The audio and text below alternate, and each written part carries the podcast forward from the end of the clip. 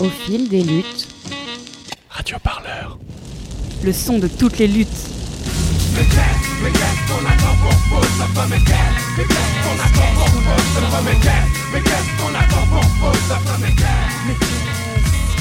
Les années passent place. Alors, ici on est à la Parole errante à Montreuil dans le 93. Et euh, ce soir euh, et depuis deux jours, on est au festival SLAP. Du coup, c'est un festival du livre queer féministe qui est organisé euh, par des libraires et des personnes du milieu du livre, on va dire. C'est un festival sur deux jours avec des tables rondes, des ateliers, des stands d'éditoristes et un espace jeunesse et plein d'autres choses. Et voilà, l'idée c'était de, se faire euh, se réunir euh, plein de monde euh, parce qu'il y a de plus en plus de publications et de choses qui sont faites, que ce soit queer féministes, on a de plus en plus de visibilité. Et ben voilà, l'idée c'était que tout le monde puisse se rencontrer, de mettre en contact et en lien les, les, au- les autoristes, les artistes et le public. Du coup, toute la journée, il y a des stands de maisons d'édition qui ont des lignes éditoriales queer féministes. Il y a aussi des revues, on a eu des fanzines. Il y a eu également euh, trois bibliothèques, une bibliothèque euh, queer féministe, une bibliothèque jeunesse queer féministe et une bibliothèque euh, afro-queer. On a eu également euh, plusieurs tables rondes sur divers thèmes euh, autour du livre. On précise que c'est quand même la première fois que c'est organisé, donc c'est. Ouais, c'est la première édition, du coup, c'est beaucoup de, de tests, mais euh, qui ont tous plutôt réussi, j'ai l'impression. Mais euh, bah, à la fois, on est sur les rotules, et en même temps, là, il y a le clou du spectacle qui va commencer, c'est le drag show, et on a trop, trop envie d'aller le, le voir.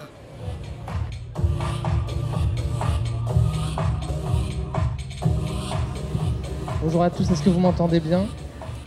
Vous m'entendez mieux? Bonjour, je suis ravi de vous accueillir euh, à cette table ronde euh, au Salon du livre queer et féministe euh, à la Parole errante à Montreuil. On est le 1er avril. Je dis tout ça parce qu'on est aussi, on va être retransmis sur Radio Parleur. On va discuter pendant 1h30, 2h du processus de création de deux autoristes qui sont là, qui m'entourent, que je vais vous présenter bientôt. Et on va parler depuis le moment où ils sont dans leur intimité, à créer, peut-être entourés de leurs proches, seuls, on va pouvoir leur demander, jusqu'au moment où ils rencontrent euh, les personnes avec qui ils vont faire euh, ces deux livres, donc euh, Devenir, la bande dessinée de Johanna Foliveli, et La nuit t'arrache à moi, le recueil de poésie de Nantene Traoré. Voilà, l'idée de cette table ronde, c'était aussi de parler en fait derrière un petit peu l'idée qu'on peut avoir d'un, une artiste, auteurice, fabricante d'images aussi, parce que Nantene est photographe, Johanna est dessinatrice. Donc euh, derrière cette image qu'on a, comment elle le travaille au quotidien, et euh, voilà. Vous pourrez aussi poser vos questions euh, à partir d'une heure et demie, tout ça. C'est la première table ronde que je, fais là, donc ça va prendre quelques minutes pour... voilà. Merci de votre compréhension. Euh, Donc euh, voilà, si, je vous ai invités tous les deux, c'est parce que bah, déjà j'ai apprécié votre travail et euh, je trouve que vos travaux ont des choses en commun. Comme je disais tout, à l'heure, euh, vous travaillez le texte, vous travaillez l'image, vous avez un rapport au corps, au corps des autres. Vous nous emmenez dans des pérégrinations poétiques qui nous laissent beaucoup de place en tant que lectrices, qui nous permettent de l'investir un peu à notre manière. Et voilà, moi, c'est ce qui m'a plu dans, vos travaux. Donc, euh, Johanna, si je dois te présenter un petit peu, euh, tu, dessines, euh, tu t'es fait connaître notamment par des dessins que vous avez peut-être vus sur les réseaux sociaux, des dessins de corps qui se câlinent, qui se contorsionnent, qui se regardent, voilà, qui prennent euh, multiples positions, de nombreux dessins dans lesquels on voit euh, différents corps, toutes sortes de corps. Ça a l'air euh, d'être un, travail de longue haleine. Et, et, et donc, tu, tu- tu nous emmènes comme ça dans, dans, voilà, dans ces dessins-là de corps. Mais justement, on va, on, va, on, va, on va voir ce que toi tu y mets. Et, euh, et plus récemment, moi j'ai découvert dans cette bande dessinée justement bah, une écriture différente parce que déjà on, retrouve des textes, des textes dont tu es l'autrice, et, euh, donc, bah, avec euh, voilà, le rythme, le scénario d'une bande dessinée, en tout cas, enfin, voilà, des images et des textes, ce à quoi tu nous avais peu habitués. Et Nantene, donc toi, tu es auteur, tu es photographe. Vous faites aussi sûrement d'autres choses, on va pouvoir en parler. Moi, je t'ai découvert euh, au Fact Festival où plutôt tu étais en performance, euh, la sortie d'une résidence avec Lutz Volkmann, où vous aviez écrit des textes et vous aviez euh, bah, mis en scène en fait ces, textes-là avec une musicienne, Edna. J'ai découvert ensuite ton livre, donc, qui est du coup un recueil de textes. Et voilà, et euh, tu fais aussi des photographies euh, de gens que tu rencontres, de personnes euh, qui aussi t'appellent pour venir les photographier, il me semble. On va pouvoir aller plus profondément là-dedans. Moi, j'avais envie un peu de, commencer par, vous demander, en fait, si on revient quelques, mois avant que la décision soit prise pour vous de faire ces livres. C'est-à-dire ces livres, ils ont dû être faits, j'imagine, bah, en rencontrant des éditeuristes, euh, peut-être euh, des gens qui vous ont proposé, peut-être vous êtes allé vers LE avec un texte, justement, on va, on, va venir là-dessus. Mais euh, avant ça, vous en étiez où dans votre parcours? Parce que j'imagine que ce livre-là, six mois avant, six mois après, c'était peut-être pas le même livre. Donc moi, ma question, c'est, en fait, vous en, vous en étiez où dans votre création à ce moment-là? Qu'est-ce que vous étiez en train de, de faire, d'écrire, de dessiner, de photographier? Euh, Est-ce que vous étiez dans des, dans des auto-éditions? Est-ce que vous étiez dans, des, dans du spectacle vivant? Qu'est-ce que vous faisiez en fait? Voilà, qui veut commencer? Euh, bonsoir. Euh, ben, du coup, c'était très particulier quand j'ai fait devenir parce que, en fait, juste avant, euh, j'étais vraiment pas certaine de pouvoir publier des bandes dessinées tout court. Je pensais pas que c'était possible.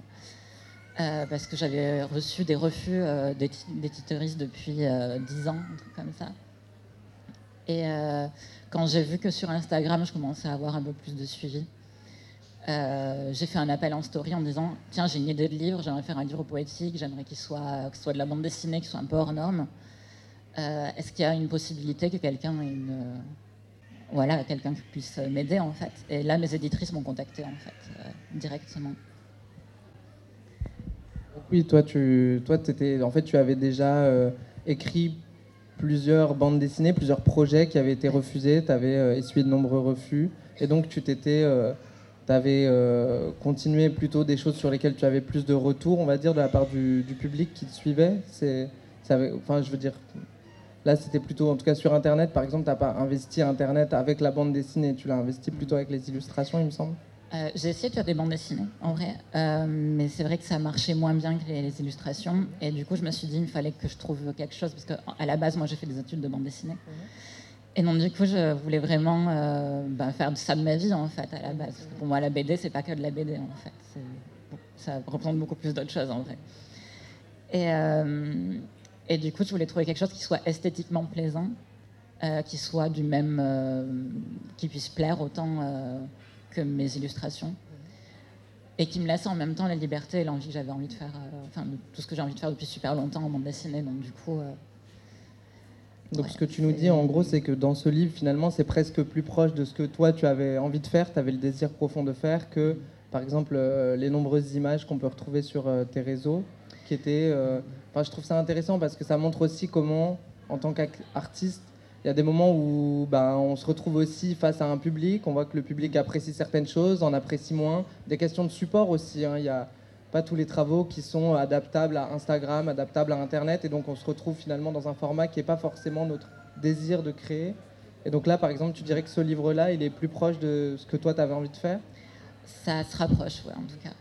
Euh, le truc qui, est un peu euh, particulier, en fait, c'est qu'on ne peut pas faire de bande dessinée réellement sur, euh, sur Instagram, en fait.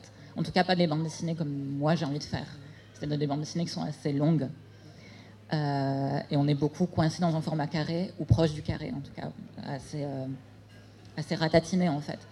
Et comme j'adore faire des personnages qui sont très longs, euh, ben, c'est pas possible en fait via Instagram. Et donc du coup je me suis adaptée à me rendre compte que des illustrations c'était beaucoup plus adapté à, ce, à cette plateforme.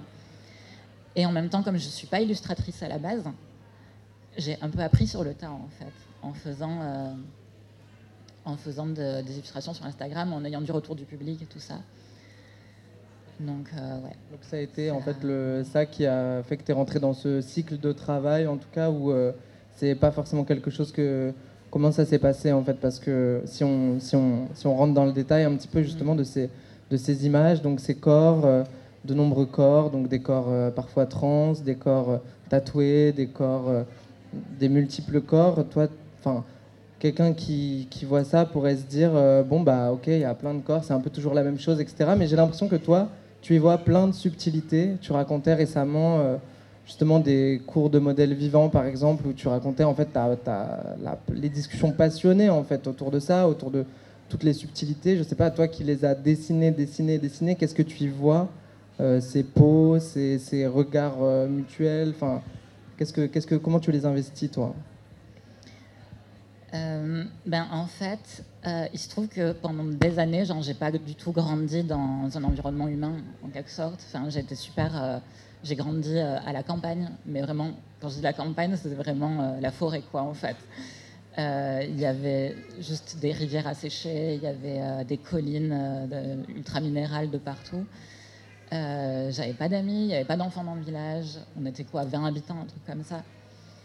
Et ça fait que j'étais plus proche des animaux ou de, la nature en soi, de voir les nuages qui passaient dans le ciel, de regarder les arbres, voir les lierres qui grimpaient sur, euh, sur les arbres, sur les vieux murs en pierre.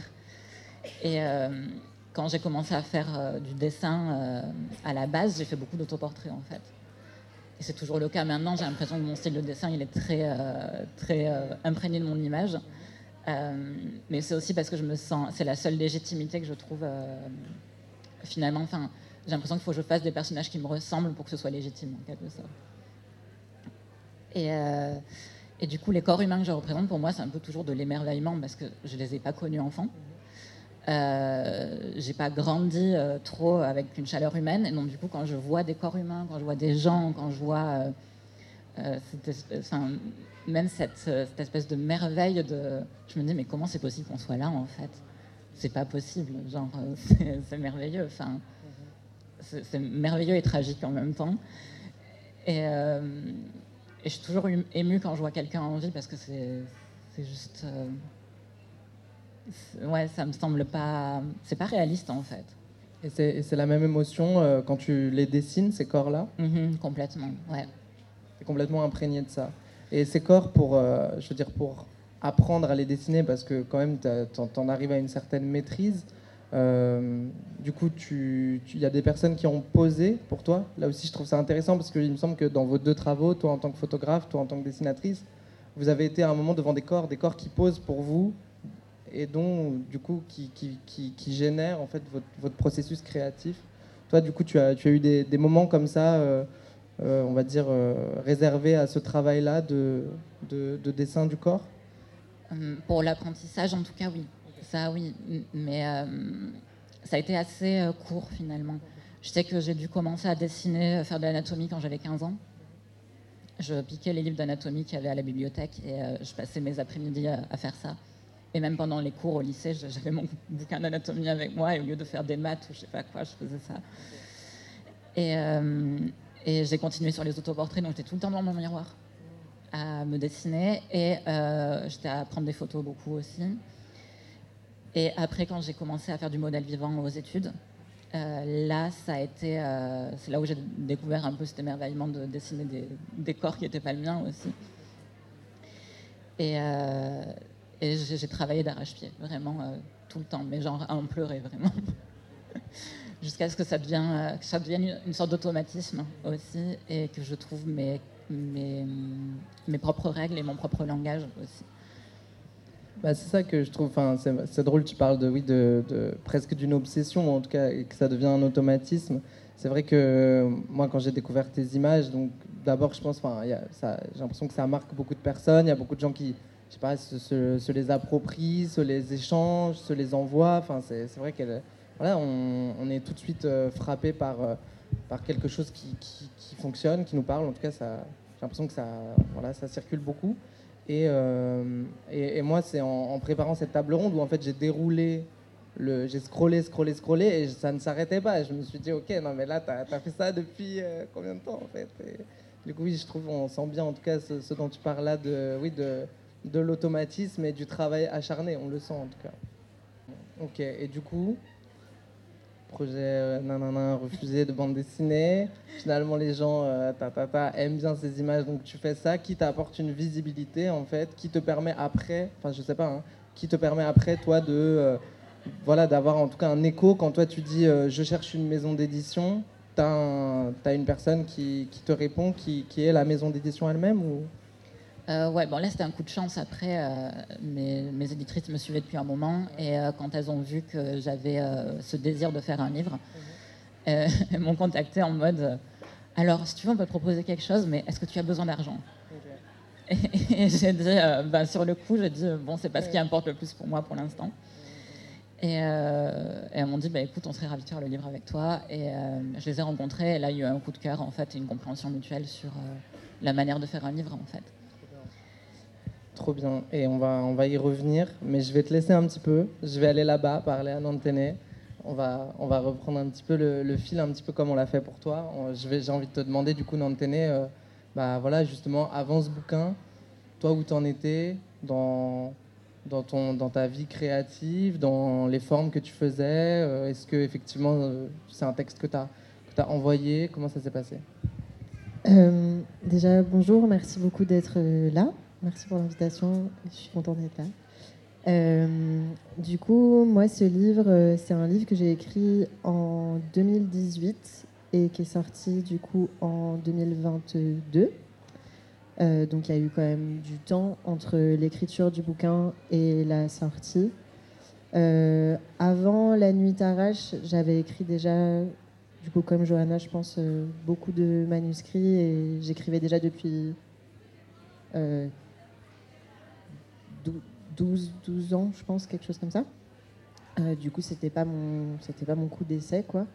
Euh, mais il y a eu euh, effectivement un certain temps avant que ce soit édité parce que j'ai beaucoup passé de temps à réécrire la forme et moi aussi j'ai eu plein de lettres de refus.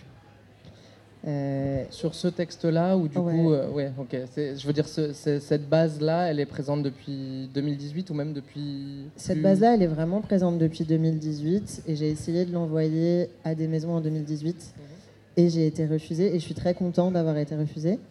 Euh, en fait, je me rends compte que la rencontre euh, avec Marie du coup de Gorge Bleue qui édite ce livre aujourd'hui, ça a été vraiment une, une révélation et ça a été vraiment le début d'une amitié aujourd'hui qui est hyper importante pour moi. Et je suis contente d'avoir trouvé, je pense, une maison d'édition qui comprenait ce que j'avais envie de faire et où est-ce que le livre allait et qui m'a laissé aussi la possibilité de pas le qu'il a pris comme il était en fait. Et je crois que c'est hyper rare et j'ai l'impression que c'est ce que tu as vécu aussi Johanna, c'est ces éditeuristes qui vont prendre le livre et qui vont dire bah on va le défendre tel quel parce que elle euh, y croit et du coup ça met aussi en confiance pour euh, la suite qui est du coup une promo, enfin ce qu'on est en train de faire en fait de discuter ensuite de la création du livre etc. On se sent mieux euh, en étant bien accompagné. Et toi, si je peux me permettre, tu, Ouais. tu, tu, tu faisais quoi avant, du coup, en 2018 par exemple, tu étais vraiment concentré sur ce texte? Ou il y a d'autres choses, d'autres créations aussi euh, Est-ce qu'il y a d'autres choses que tu as pu publier? Est-ce qu'il y a, enfin, je veux dire, je parle par exemple en, en auto-édition, il me semble qu'il y a des choses euh, que tu as, que tu as sorties. Euh, Est-ce que tu les destinais à un public? Est-ce qu'elles étaient pour toi comme un entraînement? Bah, du coup, dès que j'ai su que j'allais écrire, donc je devais avoir 14 ans, j'ai toujours écrit et j'ai toujours beaucoup fait lire ce que j'écrivais. J'ai commencé à faire de l'auto-édition et du coup à faire beaucoup de fanzines quand j'étais aux Beaux-Arts. Et, euh, et en 2018, pour être honnête, euh, j'avais un enfant dans le ventre. du coup, j'étais concentrée sur mon enfant surtout. Et j'ai pas fait grand-chose cette année-là, à part écrire ce livre. Mais euh, j'avais assez peu de projets artistiques parce que j'étais un peu accaparée par la parentalité. Et que c'est peut-être aussi pour ça qu'il y a eu un, temps de latence. Mais avant ça, du coup, oui, effectivement, je faisais beaucoup de fanzines, je faisais beaucoup de collages, de textes et d'images que je regroupais ensuite dans des éditions. Et je pense que le fait d'être édité, ça m'a jamais empêché ensuite de continuer à faire euh, des fanzines. C'est une forme que j'aime beaucoup. Je trouve ça très intéressant d'avoir des formes euh, qui soient accessibles au public, parce que du coup, c'est pas le même prix, c'est pas le même public qui est touché. Et j'aime bien aussi avoir la liberté de faire exactement ce que je veux, parce que c'est moi qui décide la forme. Et encore aujourd'hui, il y a plein de textes que je garde pour des auto-éditions parce que j'ai pas envie qu'ils soient retravaillés ou voilà, j'ai envie que ça m'appartienne et que je puisse en faire ce que je veux en termes de forme. Et celui-là, et celui-là, par contre, tu l'as pas gardé pour l'auto-édition. Tu as voulu qu'il circule dans un autre euh, circuit? Euh, oui, euh, parce que bah, déjà, c'était la première fois, je pense, que j'arrivais à finir un projet. Euh, comme plein de gens qui écrivent, j'ai des dizaines de manuscrits dans mon ordi que j'ai plus ou moins avancés. Parfois, il me reste pas grand-chose pour les terminer, mais je les termine pas. Et celui-ci, c'était le premier que j'ai vraiment terminé et où du coup, je me disais, c'est un peu, c'était exactement là où je voulais aller. Voilà, je crois que C'est-à-dire, c'est- euh, parce que j'ai l'impression que c'est pas, c'est pas forcément toujours le cas quand on est sur un projet créatif, sur un projet artistique. Là, tu savais que c'était terminé. Oui, j'ai su tout de suite que c'était terminé. Euh, chose qui est un peu euh, bizarre à vivre, mais je l'ai écrit très très vite euh, et j'ai su que c'était terminé quand c'était terminé. Et ensuite, je me suis dit en fait pourquoi pas essayer de le faire publier. Euh, je pense que j'avais envie aussi de pouvoir euh, me confronter à une réalité de l'édition, à comment est-ce que est-ce que d'autres personnes que des proches euh, peuvent lire mes textes. Et du coup, j'ai rencontré Marie par le biais d'un ami qui était édité chez elle et qui du coup m'a dit bah envoie-lui ton manuscrit, on ne sait jamais. Et elle m'a dit non. Et ensuite, elle m'a renvoyé un mail en disant bon en fait si, parce que j'y pense beaucoup donc on va le faire. Mais elle avait jamais édité de poésie et la poésie en France ça se vend pas très bien et les gens lisent a priori pas énormément. Et donc je pense que pour une petite maison c'était un risque à prendre. Mais le risque à payer puisqu'on est en rupture de stock de la deux- du deuxième tirage, donc euh, c'est cool, voilà. Merci de lire de la poésie, c'est cool. Franchement, j'avais une question, mais là, elle est partie. hein. Euh, et du coup, toi, à partir du moment où, euh, à partir du moment où, du coup, on te dit, ouais, go, euh, nous, on est intéressés. Du coup, ce projet-là, il n'est pas écrit encore, il n'est pas dessiné? Euh, alors, j'ai fait une première version en fait, genre un an avant, un truc comme ça, avant d'être contactée. J'avais déjà le titre en tête, donc j'avais déjà, ça s'appelait déjà Devenir. C'était en 2020, du coup, j'avais commencé à faire le, le texte. Enfin, pas le texte, mais carrément la, BD entière. Et puis ça marchait pas, ça, n'allait pas. Et euh, quand elles m'ont contacté ensuite, euh, du coup Flora et Louise, euh, ça m'a forcé à essayer de me mettre en forme un peu plus différemment parce que je leur avais déjà envoyé une première version. Et ça partait plus en mode du texte écrit à la main avec des illustrations à côté. Et je me suis dit, mais ça va pas en fait, ça va pas le faire. Et puis je sais pas où ce livre va en fait. Du coup, j'ai fait ce que je, des techniques que j'ai appris avec le temps en fait. J'ai, euh, je me suis juste fixé un nombre fixe de pages à faire. Donc je me suis dit, allez, tu fais euh, 40 pages, Euh, tu sépares ça en temps de chapitres. Euh, chaque chapitre fera euh, tant de pages. Et tu pars euh, sur tel thème pour chaque chapitre. Et je me suis lancée comme ça ensuite, euh, directement comme ça. Euh, Les thèmes, euh, les thèmes que tu t'es donnés, c'était des sortes d'idées un peu, entre guillemets, floues, dans le sens que des, des- idées que tu avais, où tu n'avais pas posé de mots, ou est-ce que c'est les, expressions, c'est les mots qu'on retrouve au début de chaque chapitre? Euh, c'est les. En fait, à chaque fois que je veux commencer un livre ou genre un texte ou juste euh, même euh, n'importe quoi en fait, je commence par le titre. Parce qu'un titre, ça me canalise beaucoup. Du coup, je sais par exemple pour le livre, j'avais Devenir, donc je savais que c'était quelque chose sur la transidentité, je savais que ça devait être quelque chose de vaporeux, quelque chose qui est en devenir.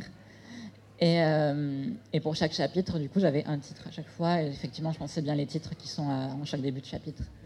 Donc du coup, je commence avec ce titre-là. Euh, j'ai une image en tête et cette image, je la développe ensuite sur, euh, sur plusieurs pages. Donc bah, si je prends par exemple la première histoire, genre, si on peut appeler ça des histoires, c'est du coup deux femmes trans qui sont en l'air dans un entrepôt et euh, qui parlent ensemble. Et je sais que j'avais, cette image de deux femmes trans qui flottaient ensemble et qui, euh, qui parlaient d'amour en fait, simplement. Et du coup, euh, je me suis dit, ben allez, lance-toi. Et j'ai commencé à écrire comme ça me venait, en fait. Donc là, à ce moment-là, tu sais pas vraiment ton milieu, ta fin, c'est-à-dire tu commences, mais tu sais pas, tu sais pas où tu vas? Non, je, je sais jamais trop ce que je vais faire, en fait. J'aime bien euh, être dans le feu de l'action. Donc, en général, je, prends, euh, je me mets ces limites formelles. Euh, je sors mes pages. Et, euh, Et parfois même, je fais les cases avant même de mettre quoi que ce soit dedans. Je, pour moi, ce qui est important, c'est que tout soit précomposé, en quelque sorte. Et, euh, et après, je me laisse aller en fonction de ce que j'avais en tête. Donc, euh, j'écris et puis euh, et je fais les dessins en même temps et tout est fait d'un coup, sans, sans rature, sans. C'est vraiment du one shot. c'est du one shot complet. Je, enfin, je fais ça au crayon. Je fais tout au crayon d'un coup. Euh, et après, je me relis.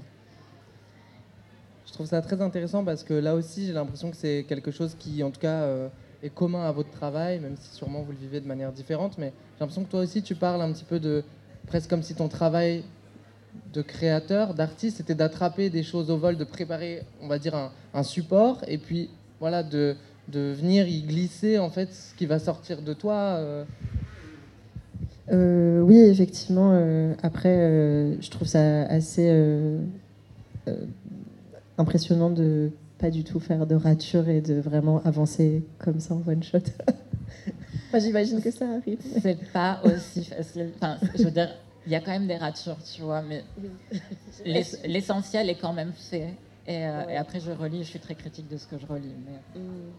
Bah ouais, effectivement, je, pense que un peu comme Johanna, j'ai vraiment besoin d'avoir des balises qui sont hyper claires quand j'écris, où je sais très bien en fait euh, quel euh, espace je suis en train de construire. Alors du coup en, en poésie, mais là je suis en train d'écrire de la fiction et je sais que j'ai passé presque un mois et demi à faire que des fiches personnages et des fiches lieux et et à répondre à des questions que jamais personne va me poser, je pense, en lisant le livre. Mais moi, j'ai besoin de savoir que je suis capable de comprendre l'univers global de ce qui est en train de s'écrire, même si... Enfin, je pense que c'est comme quand on écrit un, film, enfin, on a besoin d'avoir un... En fait, l'univers qui est créé, il est infiniment plus grand que ce qui est écrit à la fin, mais on a besoin qu'il soit écrit, cet univers en entier, pour que ce que vous allez lire, ce soit cohérent et que ça fonctionne, en fait, pour vous, je pense. Et du coup, euh, effectivement, euh, j'ai vraiment besoin de baliser. Ensuite, euh, j'écris assez facilement. Et je crois que ça aide de baliser avant d'écrire. Et qu'il y a peut-être des gens qui n'arrivent pas à avancer dans leur processus de création. Pas par manque d'idées, mais par manque de, de construction autour. Et bah, je trouve ça hyper intéressant. Là, euh, du coup, tu parlais pour la fiction, par exemple, de effectivement bien définir l'univers, ou en tout cas que ce soit clair pour toi, comme préparer un certain nombre de choses pour après, euh, allez hop, euh, je me lance et, et là, j'ai pas besoin de parachute, j'y vais et tout. Mais du coup, pour, un, pour de la poésie, est-ce que c'est la même chose C'est quoi les balises que tu te places? Bah, la poésie, c'est de la fiction aussi. Enfin, je sais pas. Je, pense en tout cas. Euh, là, spécifiquement, dans ce livre-là, il y a beaucoup de, de moi dedans. Euh, ça a été écrit à un moment de ma vie où je venais de perdre euh, mon, copain et du coup, c'était c'est une histoire de deuil et du coup, ça forcément, ça parlait de moi. Mais tout est fictionnel en fait. À partir du moment, je pense, où on écrit, je sais pas, je pense que par exemple le principe d'autofiction, il est assez élastique parce que je crois qu'à partir du moment où on écrit, on raconte un mensonge. Donc euh, pour moi, on balise de la même façon la fiction et la poésie euh, parce qu'on essaye de faire quelque chose de beau, donc on ment toujours un peu. Bon, c'est une autre question. Et, euh, et là, euh, la balise, en fait, c'est juste que j'avais, j'ai plus balisé le- les personnages. En fait, essayé, ouais, dans celui-ci, du coup, où j'avais vraiment besoin qu'il y ait une- un début, un milieu, une fin à ce que le personnage vivait et à ce qu'il allait, et à comment est-ce qu'il allait changer en fait au fur et à mesure du livre. Du coup, ça a été plutôt ça mes balises de construction. Si vous avez envie de réagir l'un et l'une à l'autre, hein, n'hésitez pas. Moi, j'avais envie de vous demander un petit peu parce que je trouve que dans vos écritures, euh, voilà, on sent justement quelque chose comme ça qui, comme je disais, on n'a pas l'impression qu'il y a quelque chose de très euh, ficelé où vous avez envie de nous amener quelque part de précis, nous faire ressentir quelque chose de précis. Enfin, je sais pas, mais j'ai l'impression que vous nous, vous nous mettez à disposition comme ça un environnement, vous nous emmenez avec vous quelque part, vous nous, voilà, vous nous mettez face à, à- des sensations, mais j'ai l'impression que devant ce, voilà, devant cet euh, environnement, on prend un peu ce qu'on veut. Et moi, c'est ça que j'avais envie de vous demander. voilà, est-ce que c'est des choses, vous, en tant que lectrice, que vous aimez lire, en fait, des choses qui vous laissent de la place? Euh, Ou est-ce que c'est quelque chose qui, qui vient comme ça, vous ne savez pas faire autrement Est-ce que c'est... Voilà. Euh, je crois qu'au contraire, euh, j'ai une idée très précise de ce que je veux donner aux gens, mais je pense que je suis aussi, je suis parent, je le redis, du coup je suis assez bon pour faire croire que je laisse de la place, mais en fait non. voilà, on apprend aussi à mentir en étant parent. Et, euh, et du coup, ouais, je crois que de plus en plus, euh, je crois que je suis assez consciente du fait que je j'ai une idée, enfin pour moi en tout cas, j'ai une idée très précise de là où je veux aller et ce que je veux faire ressentir aux gens. Euh, mais je suis jamais fermée aux interprétations et je sais que mes textes sont très libres d'interprétation et ça m'amuse toujours beaucoup et ça m'intéresse de savoir ce que les gens vont y mettre. Et je crois que, et Johanna, je sais pas si tu es d'accord avec ça, mais je crois qu'à un moment, quand on écrit un livre et qui sort, il nous appartient plus vraiment. Donc je crois que même que la question de est-ce qu'on a envie de mettre quelque chose de précis dedans, elle devient un peu euh, secondaire une fois que le livre est lu parce qu'on n'a plus vraiment de prise sur ce que les gens ils vont mettre euh, à l'intérieur de nos mots et à l'intérieur de nos dessins. Je, suis, entièrement d'accord là-dessus. Ça, me fait toujours drôle de voir les réactions des gens et euh, ce qu'ils me disent du livre. Et j'y ai absolument pas pensé à la plupart des choses qu'on me dit. Euh, ça, doit être la même chose pour toi, j'imagine. Et euh, je sais que dans mon cas, par exemple, je suis passionnée de musique contemporaine et de musique en général. Et, du coup, pour moi, je, quand je fais un livre, en fait, c'est juste parce que j'ai pas réussi à. C'est parce que finalement, j'ai toujours eu ce truc où je voulais faire de la musique en dessin. Non, pour faire de la musique en dessin, parce que je suis.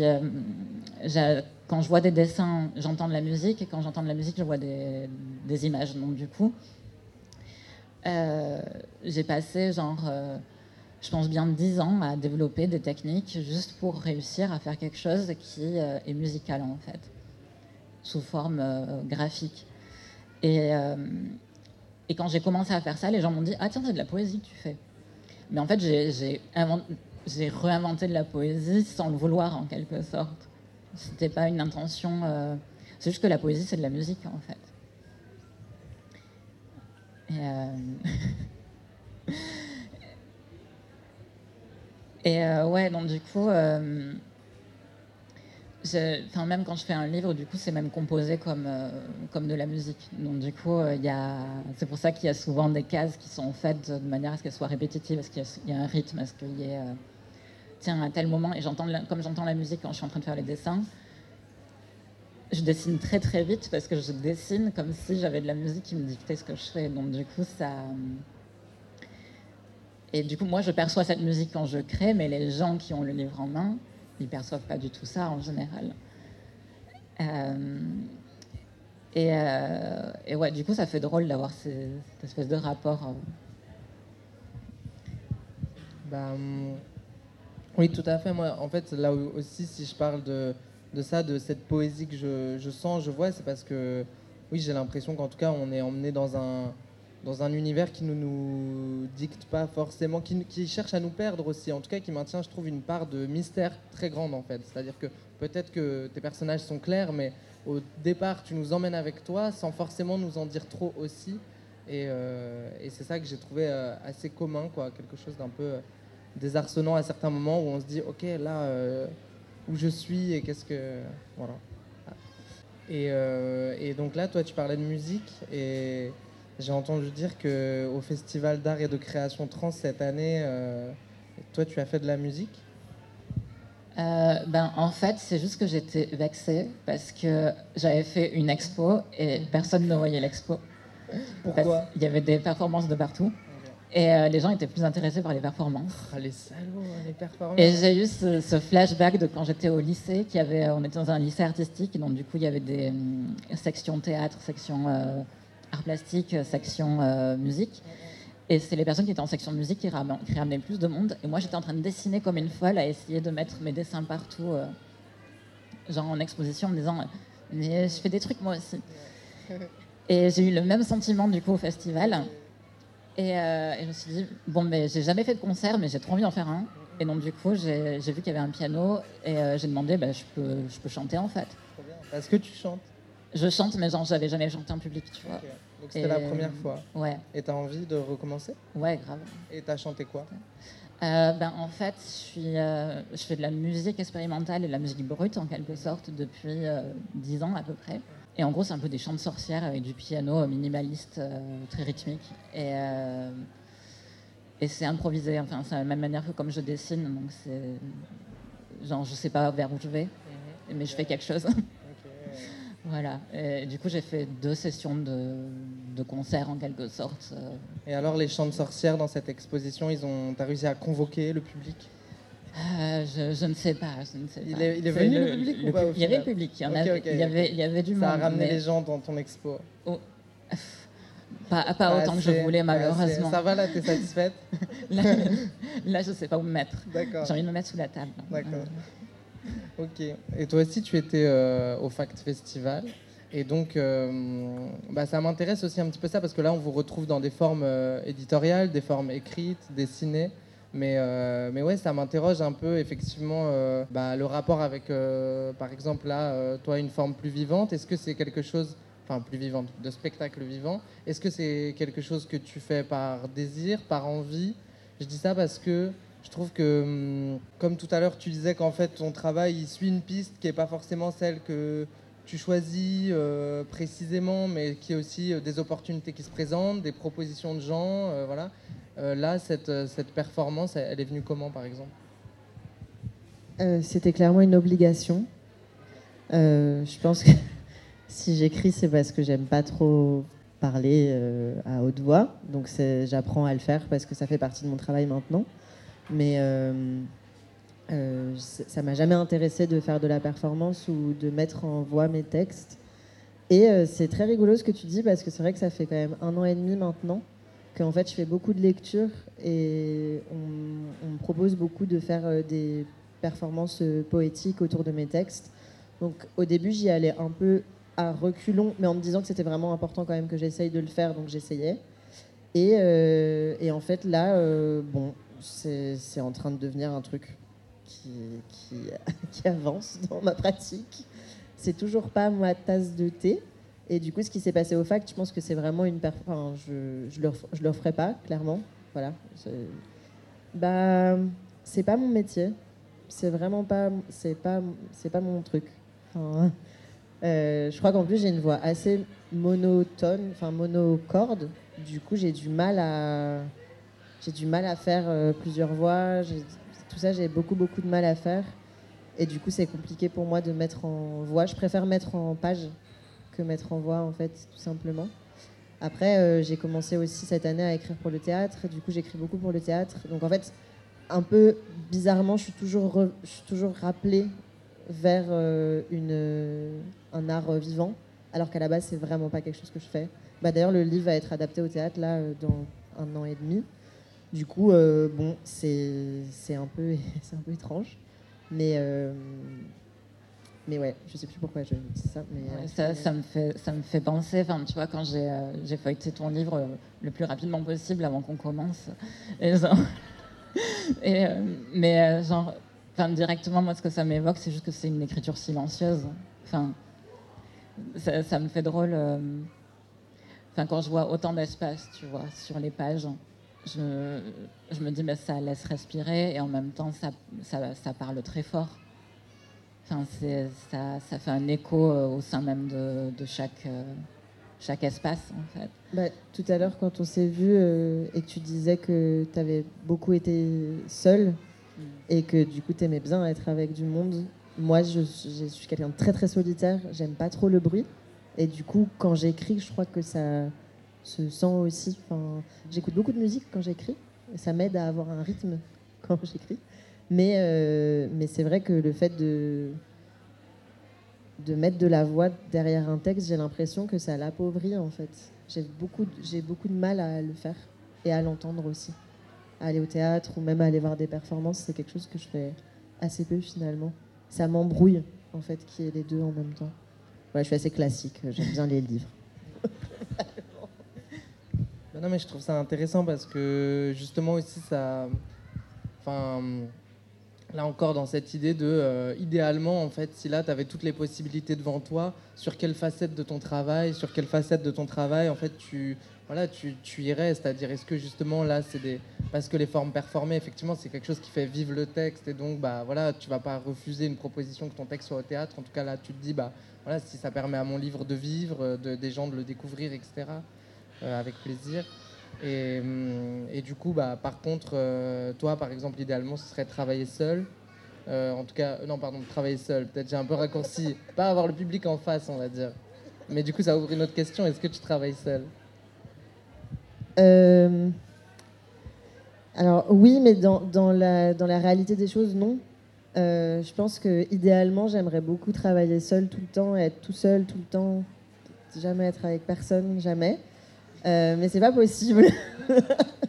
non, mais euh, dans mon processus de, création, pas forcément dans ma vie quotidienne, même si c'est quand même beaucoup ma vie quotidienne, même mon processus de création. Euh, ouais, je pense que j'aimerais pouvoir travailler seul, mais en fait, c'est pas possible de travailler seul. On travaille jamais seul. Euh, on n'est jamais. Enfin, tu vois, tu, tu, travailles avec une maison d'édition, tu travailles avec des personnes avec qui tu vas faire des tables rondes, des propositions de performances, de choses. Et là, je pense que depuis un an et demi, j'ai fait presque que des, collaborations, en fait, avec des gens dont j'aimais le travail. Parfois, on me commande des textes, parfois, on me propose de travailler sur des formes éphémères euh, à deux, à trois. Et en fait, c'est quelque chose que j'avais assez peu fait jusque-là. Et ça me, ça me plaît beaucoup. J'aime bien. Peut-être parce que c'est dans un temps très court. Et du coup, je pense que ça m'oblige à. Parce que tout à l'heure, quand je disais que ça me, ça me m'embrouillait d'avoir euh, et le son et l'image, quoi, globalement, euh, c'est pas parce que ça m'embrouille que je pense que c'est pas intéressant. Et du coup, j'aime bien avoir une notion quand même de dépassement quand je travaille. Et le fait que j'aime autant pas travailler en, en groupe fait que je travaille beaucoup en groupe. Parce que ça m'oblige à travailler sur des sujets. Euh, sur lesquels j'aurais jamais réfléchi. Ça m'oblige à sortir quelque chose de moi qui n'aurait pas été là, je pense. Euh, par exemple, là, du coup, je suis en train d'écrire une pièce de théâtre depuis un an et demi sur la fin du monde, et c'est vraiment un sujet qui m'effraie, et j'avais pas du tout envie jamais de travailler dessus. Du coup, j'ai dit oui quand même, parce que j'adorais la personne qui me l'a proposé, et j'adore son écriture, et je me disais que ce serait chouette de bosser ensemble. Et en fait, heureusement que j'ai dit oui, parce que ça a ouvert tout un pan nouveau d'imaginaire dans mon travail, et et encore aujourd'hui, ça nourrit ma pratique. Euh, et en fait, c'est parce qu'on fait aussi des projets à plusieurs et qu'on est confronté à l'imaginaire d'autres gens qu'on peut évoluer. Je pense que sinon, j'écrirais toujours la même chose et ce serait chiant. Quoi. donc voilà, je me fais violence, globalement. Et toi? Toi, tu, ça t'arrive des collaborations euh, C'est quoi ton rapport à ça? Est-ce que tu as eu des possibilités? Euh, moi, au final, c'est beaucoup plus rare, en fait. Et c'est vrai que c'est le paradoxe, euh, comme on disait euh, tout à l'heure. tu préférais rester quand même... Parce que je sais pas combien de temps tu mets pour écrire tes livres, mais je sais que moi, c'est un long processus d'isolement, tu vois. Et, c'est une peine. Et en même temps, quand on fait de la bande dessinée, c'est quelque chose, j'ai l'impression qu'on peut pas... Je peux pas sortir de cette matière, en fait je peux pas adapter mon dessin avec quelqu'un d'autre ou euh, pas. Euh, c'est trop déjà quelque chose qui est trop en soi. Je me vois pas. Euh, il y, a une amie qui m'avait proposé, qui est danseuse, elle m'avait dit Est-ce que ça te dit pas qu'on fasse un truc ensemble avec tes dessins? Il y a une amie qui va faire la, la vidéo. on pourrait trop faire un truc. Et moi, je lui ai dit Non, en fait, si on fait un truc ensemble, moi, j'ai envie de chanter avec toi. J'ai envie de j'ai envie de, danser avec toi. Mais j'ai pas forcément, euh, je vois pas comment mes dessins peuvent sortir du papier et je vois pas. Sinon, on fait autre chose. Je fais des vêtements, je fais euh, du maquillage. Mais par exemple, est-ce que ça t'intéresserait euh, Est-ce qu'il y a des personnes dont l'écriture te plaît assez pour t'imaginer les, les mettre en image ou en tout cas ou à l'inverse, est-ce que est-ce qu'il y a des personnes, je sais pas, dont t'aimes le dessin et ça te ferait plaisir de pouvoir écrire quelque chose qui qui soient accompagnés de leurs images Pour euh, le dessin, c'est vrai qu'il y a, il y Luz Volkmann et euh, Lorraine Marx. Genre, euh, on papote depuis quelques temps quand même. Et, et Luz, je, je, sais pas, tu vois, si elle va accepter finalement, si ça va arriver un jour, parce que c'est tellement long comme processus. Mais je lui ai dit, écoute, je veux pas quand tu sortiras ton roman, pitié, est-ce que je peux faire les illustrations de ton roman? Et, euh, et, elle m'avait dit oui, euh, mais c'était déjà il y a un an ou deux, tu vois. Et, euh, et a priori, ce serait, ça, ce serait un projet de rêve, par exemple. Voilà. Et on discutait de choses comme ça avec Lorraine aussi. Parce que c'est vrai que je trouve que j'ai un dessin qui s'adapte très bien pour euh, illustrer des poèmes ou illustrer des livres en général. Et j'aimerais bien. ça, c'est une collaboration possible. Il y a le tatouage aussi. Mais c'est vrai que c'est des manières de tatou qui sont. Des manières de collaboration, pardon, qui sont super. euh, C'est encore de la collaboration silencieuse, en quelque sorte. Euh, on va pas sur une scène et on va pas euh, se montrer. Et, euh, et j'avoue que je suis tellement enfermée chez moi que parfois ce serait juste un plaisir de, sortir en fait et, de faire quelque chose en plusieurs dimensions. Donc, to- donc toi, c'est plutôt un désir. Et hum, c'est, moi, j'avais envie de vous demander un peu ces derniers, parce que ces livres-là, du coup, ça fait un petit moment qu'ils sont sortis, un petit peu moins pour toi, mais euh, ces derniers jours, ces dernières semaines, j'avais envie de vous demander sur quoi vous travaillez. Tu en as parlé un petit peu, mais si vous avez envie de nous raconter un petit peu, euh, bah, notamment, euh, moi, j'avais envie de vous poser des questions très concrètes aussi, en fait, de comment vous agencez vos journées. euh, vous travaillez sur un ordinateur ou sur une feuille Non, mais vraiment. Euh, non, mais oui, des trucs très concrets, mais en fait, euh, je trouve que c'est le support après beaucoup de dérivations intéressantes. Donc, euh, je sais pas, vous, êtes où? Il y a quoi devant vous? Euh, C'est quoi votre morning routine avant de bien bosser ça, ça dépend à quel point c'est chaotique la journée ou pas. En général, quand je suis, quand j'ai l'impression d'être en maîtrise de ce que je fais, euh, qui est quelque chose qui, est une illusion, mais voilà, euh, je me lève très très très tôt le matin. Je suis une personne assez matinale et euh, il y a même une époque où je me lève à 4 ou 5 heures du matin pour travailler. Et parce que c'est un gros plaisir pour moi d'être là avant que tout le monde se réveille et d'avoir l'impression. Parce que pour moi, en fait, j'ai l'impression que quand je fais une bande dessinée ou, ou que je fais de l'illustration, c'est tellement un travail de longue haleine que je dois euh, commencer avant tout le monde. Parce que sinon, je vais être à la traîne. Et euh, du coup, il y a cette espèce de combat euh, où, je sais pas, je me lève et puis je me mets au travail même si j'ai pas d'inspiration. Et, il faut toujours que j'ai toujours un truc à faire parce que sinon je suis en train de paniquer, je suis en anxiété totale. Donc il faut tout le temps que je blinde mes journées avec des trucs à faire. Et, et après, ouais, je passe mes journées, mais juste en intérieur, à, à faire mon propre pain, à, à essayer de faire mes trucs moi-même. Et genre, euh, à, à de temps en temps parler avec mes colocs qui sont, qui sont là et, et qui me tiennent un peu dans un état de accroché à la réalité aussi. Donc ça, c'est par exemple pendant que tu travailles ou après que tu aies travaillé Ça, c'est pendant que je travaille. Pendant que tu euh, travailles, ouais. tu fais ton pain? Hein? Tu t'as pas dit tu fais ton pain?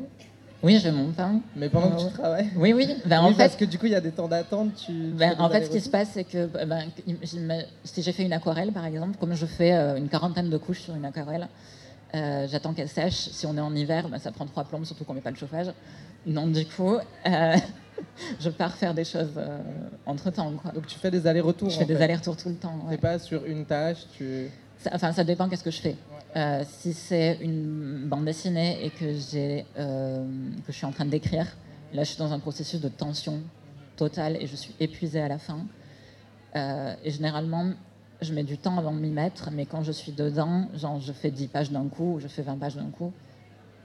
Et genre, là, j'écris mon deuxième livre actuellement, qui s'appelle Humaine, et il fait 60 pages. Et j'ai fait euh, 60 pages en deux jours. Du coup, Genre, au crayon à papier Au crayon à euh, papier. Et j'ai commencé l'ancrage au bout du troisième jour et j'ai fait 20 pages en, en un jour en fait. D'ancrer. Et genre, mais c'est vraiment. euh, Et la semaine avant de faire ça, t'avais fait quoi? Euh, c'est une bonne question. Je crois que j'avais fait des fresques pour euh, le salon de tatou, je- le Cocon, à Toulouse. Donc là, par exemple, tu étais dans un environnement où il y avait plutôt passant, il y avait du monde euh, non, il y avait, y avait personne. Il y avait juste euh, Dominique qui tient le salon. Et, euh, et une amie à, à Dominique qui travaille au salon. Dans ta tête, tu sentais que ça se préparait, que ça mûrissait Ce que tu avais prévu de faire les jours d'après ou c'est arrivé un peu subrepticement? C'est arrivé un peu d'un coup. En- Généralement, quand je commence à créer quelque chose, c'est sur le coup d'une forte émotion ou c'est sur le coup d'une peur aussi. Ça peut arriver. Et je sais que j'étais en très forte anxiété par rapport à plein de choses. J'ai toujours l'impression qu'il y a le ciel qui va me tomber sur la tête. Et, euh, et quand j'arrive à un point de tension, euh, c'est une manière de, de me donner envie de continuer aussi, de, de m'accrocher à quelque chose. Ça te parle, toi? Je sais pas, ce truc de forte émotion qui, euh, qui à un moment fait que tu te mets à travailler un peu euh, de façon ar- acharnée.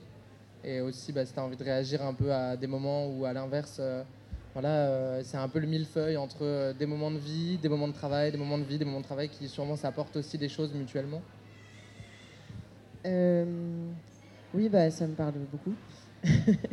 Euh, après, je pense que j'ai eu des manières de travailler qui ont été hyper différentes euh, selon les années. Et en fait, je suis passée il y a deux ans, je pense, d'une d'un- d'un- d'une gestion de mon travail qui était totalement nocturne euh, à un travail totalement diurne maintenant, après beaucoup de- d'efforts de ma part, parce que c'était- plus possible de vivre en décalé. Du coup, effectivement, moi aussi, je me lève très tôt. Et en fait, une fois que j'ai laissé mon enfant, je travaille euh, en tunnel jusqu'à ce que je la récupère. En fait, euh, je parle souvent de ma gosse, là, depuis le début. Mais parce que je pense que si j'avais pas mon enfant, je travaillerais 24 heures sur 24, 7 jours sur 7. Et je pourrais jamais m'arrêter. C'est un gros souci dans ma vie, le travail. Et comme j'aime bien être seule, comme du coup, mon cerveau a aucun mal à juste euh, euh, réfléchir à des choses seule pendant des semaines et des semaines. Du coup, euh, c'est bien que j'ai euh, cette, petite chose de 4 ans qui rythme mes journées avec autre chose que ma tête. Et du coup, ouais, effectivement, moi, je fais des gros, des gros tunnels et comme je suis sur beaucoup de projets en même temps, un peu comme toi, en fait, mes journées, elles se découpent en fonction des projets et des deadlines. Par contre, quand j'écris, bah là, j'ai commencé un nouveau livre. Quand j'écris, euh, c'est complètement anarchique. Donc, euh, j'écris euh, n'importe quand. Généralement, c'est des moments où je suis, je pense, en phase maniaque. Du coup, je n'ai pas besoin de dormir, je n'ai pas besoin de manger. Donc, j'écris tout le temps. Et, je peux me réveiller la nuit à 2h, 2, 3 heures après m'être couché parce qu'il faut que j'écrive. Du coup, j'écris encore endormi. Et, et ouais, voilà. Je pense qu'effectivement, j'ai des espèces de gros, de gros vortex de boulot. Et tu, te sens canalisé depuis que tu as ton enfant, du coup, euh, par rapport à ça Ou tu l'impression que ça. Est-ce que, est que aussi tu sens que tu as. Est-ce que tu as l'impression par rapport à la qualité de ce que tu peux produire dans ta pratique Genre, est-ce que tu as l'impression que c'est. Parce que moi, je sais que j'ai l'impression que quand je suis dans des phases justement de surproduction, euh, j'ai l'impression de me perdre et parfois faire un peu des trucs qui n'ont pas vraiment du sens parfois aussi. Parce que j'ai l'impression de plus produire par peur et par nécessité d'être présente que par euh, euh, nécessité de mettre un contenu qui a du poids. Tout à fait, ouais. effectivement. Bah, je pense que euh, effectivement le, le moment où mon travail ça a cessé d'être un canalisateur pour mes émotions et que du coup j'ai décidé aussi de prendre le recul nécessaire avant de créer, euh, forcément il était plus qualitatif parce qu'en fait il n'y avait pas tout ce que tu dois avoir, ce moment où tu produis beaucoup beaucoup et après tu dois passer autant de temps à faire de l'editing en fait et à te rendre compte que 80% du taf il est pas bon parce que tu n'avais pas le recul nécessaire quand tu l'as fait, ou tu étais trop fatigué, tu t'en es pas rendu compte, ou etc. etc. Et effectivement, le fait d'avoir euh, d'avoir ma fille, je pense que ça canne, enfin ça, et ça m'oblige aussi à avoir des moments où je travaille pas, et je pense que c'est hyper nécessaire d'avoir des moments où on vit des choses. Moi j'ai grave du mal à le faire, mais mais c'est important de vivre des choses pour ensuite pouvoir créer quoi. Et du coup, c'est vrai que c'est bien d'avoir euh, d'avoir ces moments-là. euh, où par exemple, euh, je fais beaucoup de vélo et je sais que je, je m'oblige notamment à, aller chercher euh, mes tirages ou mes pellicules ou mes trucs et mes machins. En fait, je fais beaucoup, beaucoup de dé- déplacements dans ma journée et ça, ça canalise vachement aussi parce que je peux pas travailler quand je suis sur mon vélo pour des raisons de sécurité. Et du coup, bah, du coup ça me permet d'avoir une heure ou deux par jour où je fais rien d'autre que faire travailler mon corps et du coup, ça calme aussi ma tête. Donc voilà, ça, ça aide, je crois. Mais euh, quand tu fais du vélo, tu n'es pas sans arrêt en train de penser à ce que tu vas écrire, euh, non? T'arrives à, t'es, t'es en train de penser à autre chose? Non, je suis très prudent. Du coup, euh, j'ai très peur en vélo. euh, du coup, je suis très concentrée sur ce que je fais. Je m'arrête au feu rouge et tout. Donc, euh, non, non, je fais super gaffe. Euh, et alors, parfois, ça peut m'arriver de que ce soit des. Je pense que c'est des moments de rumination silencieuse où du coup, il y a quelque chose qui se passe, mais c'est tellement en arrière-fond que c'est pas du travail actif en fait. Donc, a priori, ça, ça fonctionne comme ça. Oui, non, mais parce que je trouvais ça drôle. Tu as l'air de dire justement que c'est difficile de contenir en fait ces moments de travail euh, où presque c'est quelque chose qui va vraiment rythmer euh, les journées, qui va vraiment euh, te préoccuper beaucoup. Et du coup, je trouvais ça drôle que sur le vélo, par contre, ça, lâche. Pas de la chance. Mais, mais en vrai, vous parlez de, de, trucs qui, que, que j'a- j'avais envie de vous poser ces questions-là parce que effectivement, la création, la création. C'est sans fin en fait. On pourrait toujours pousser, on pourrait toujours euh, aller, on part sur autre chose. Ah, mais en fait, j'avais quand même cette idée-là, j'aimerais bien voir ce que ça donne. Et puis ce truc-là, si je le refaisais, ce truc-là. Donc euh, voilà, j'avais envie de vous poser effectivement la question des limites en fait. Euh, du coup, tu l'as, tu l'as abordé. Mais ouais, est-ce que. Est-ce qu'il y a des moments où vous devez vous mettre des limites à vous-même en fait? Parce que l'envie elle est grande et notamment je pense, bah là tu vois, tu parles par rapport aux proches. Effectivement, il y a un peu un truc bizarre de il y a la vie qui, tourne, euh, il y a la vie qui continue de tourner, on a des proches, on a une famille, il y a des, il y a des, il y a des enfants, il y a tout ça, et, euh, et à quel point bah, parfois tu as envie de faire que ça, et donc euh, comment est-ce qu'il a fallu mettre des limites à des moments, ou est-ce que, voilà, c'était ça? Mm, Ben, j'ai l'impression, au niveau des limites, genre, elles s'imposent d'elles-mêmes maintenant, euh, principalement parce que euh, des contraintes économiques, rien que ça. tu es obligé de te dire, ben, tiens, je dois faire euh, telle production qui fait que je vais avoir suffisamment d'argent pour payer mon loyer. Il y a aussi simplement ça. Et, euh, ça devient de plus en plus présent euh, dans ma vie, en tout cas. Et euh, il y a aussi la contrainte de, de physique, simplement juste l'énergie que, que tu as. Je me rends compte, là j'ai des plans en fait de production où en gros je me dis, ben, tiens, tu peux faire ça, ça, ça. Tu as trois livres en, euh, arrière-plan. Et euh, à la limite, moi je profite, euh, je travaille sur un livre et je pense déjà au suivant pendant que je travaille sur celui que je suis en train de faire. Mais à chaque fois, je veux que le prochain livre il soit plus. je veux qu'il ait du poids et qu'il soit vraiment très travaillé. Et, je sais que quand je mets l'énergie sur un travail, que ce soit une illustration ou que ce soit euh, euh, un livre qui demande beaucoup plus de temps et beaucoup plus d'investissement, euh, ça, ça m'épuise, mais à un point. j'y mets toutes mes forces, j'y mets toute mon âme, j'y mets toutes mes émotions. J'en ressors lessivé, et, et surtout quand c'est des choses qui sont très personnelles aussi, qui sont racontées. C'est comme une espèce de moment où tu puises émotionnellement en toi et en même temps, en même temps que tu puises émotionnellement en toi, tu dois euh, trouver la forme qui convient. Parce qu'il y a 40 000 manières de raconter qu'est-ce que tu ressens, 40 000 manières de raconter ton vécu. Euh, je sais que le langage que j'ai développé en bande dessinée, par exemple, pour moi, c'est un langage qui me permet de vraiment de dire absolument tout ce qui est pas possible de dire. Et euh, c'est pour ça que certaines personnes me disent c'est- qu'elles n'arrivent pas à comprendre certaines choses aussi. Et, euh, et en même temps, c'est parce que je conçois mon livre comme pas quelque chose que tu vas lire de manière linéaire euh, et euh, qui va te faire passer un bon moment euh, juste en te disant tiens, euh, pendant un certain temps, j'étais dans un autre univers. Euh, moi, j'ai plus envie de faire des livres qui donnent envie aux gens de vivre. J'ai plus envie que. Et c'est ça que la poésie, en fait, c'est la différence entre, j'ai l'impression, la poésie et la prose, en quelque sorte, ou en tout cas tout ce qui est de l'art de divertissement, ou euh, un art qui est euh, avec des univers différents, de la fantaisie et tout ça. J'ai l'impression que ça, la fantaisie, ça te permet de te projeter ailleurs et de t'évader. Alors que la poésie, c'est pour ça que ça a si peu de succès, je pense, ça te force à te mettre dans le monde. Et, euh, Et moi, c'est ce qui m'intéresse le plus en fait. C'est de, de donner aux gens la possibilité d'être le plus possible là. Et de se rendre compte de la beauté, de la création artistique, même et de juste la, la le côté précieux de, de l'existence de chaque personne en fait. Donc c'est crevant à faire. C'est une mission, euh, c'est une mission ambitieuse. Et euh, effectivement, je, je trouve que oui, vous nous, c'est presque comme si vous nous formulez effectivement des, des façons de, de, voir la vie autour de nous en fait.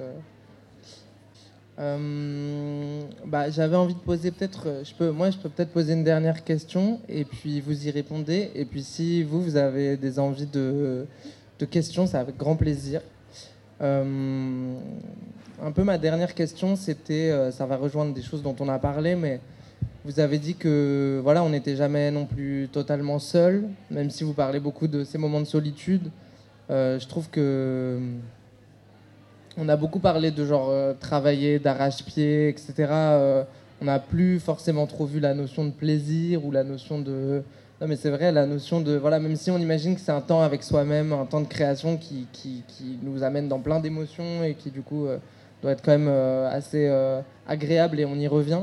Et moi, j'avais envie de vous demander un petit peu qui étaient les personnes autour de vous qui vous donnaient envie de continuer, qui vous font vibrer quand vous, vous leur racontez votre projet, vos trucs, les gens avec qui vous interagissez. Évidemment, les personnes qui sont, bah, par exemple, des maisons d'édition, les interactions que vous avez avec elles, mais ça peut être aussi vos proches. Je ne vous demande pas de les, de les nommer forcément, mais ça m'intéressait un, peu, à la manière d'un générique, de mettre en lumière aussi ces présences-là et de pouvoir s'attarder un petit peu sur le rôle que ces personnes-là ont autour de vous. Et peut-être là, par rapport à la discussion qu'on a eue, de remettre aussi un peu de vivant euh, dans ces choses-là, si vous arrivez à vous rappeler voilà, de choses qui, qui viennent imprégner aussi votre travail. Euh, voilà. Euh, oui, bah, effectivement, ma fille, hein, sans trop de surprise. Bah, en fait, le truc, c'est que je pense qu'il y a eu aussi un, shift, et t'en parlais, Johanna. Euh, euh, moi, mon, travail alimentaire, euh, c'est mon travail artistique. Donc, en fait, le rapport que j'ai avec, il a aussi énormément évolué ces deux dernières années. Et il y a plein de moments où, effectivement, j'ai perdu un, un, espace de plaisir qui était lié à mon travail parce que c'est devenu un travail. c'est devenu mon taf, quoi.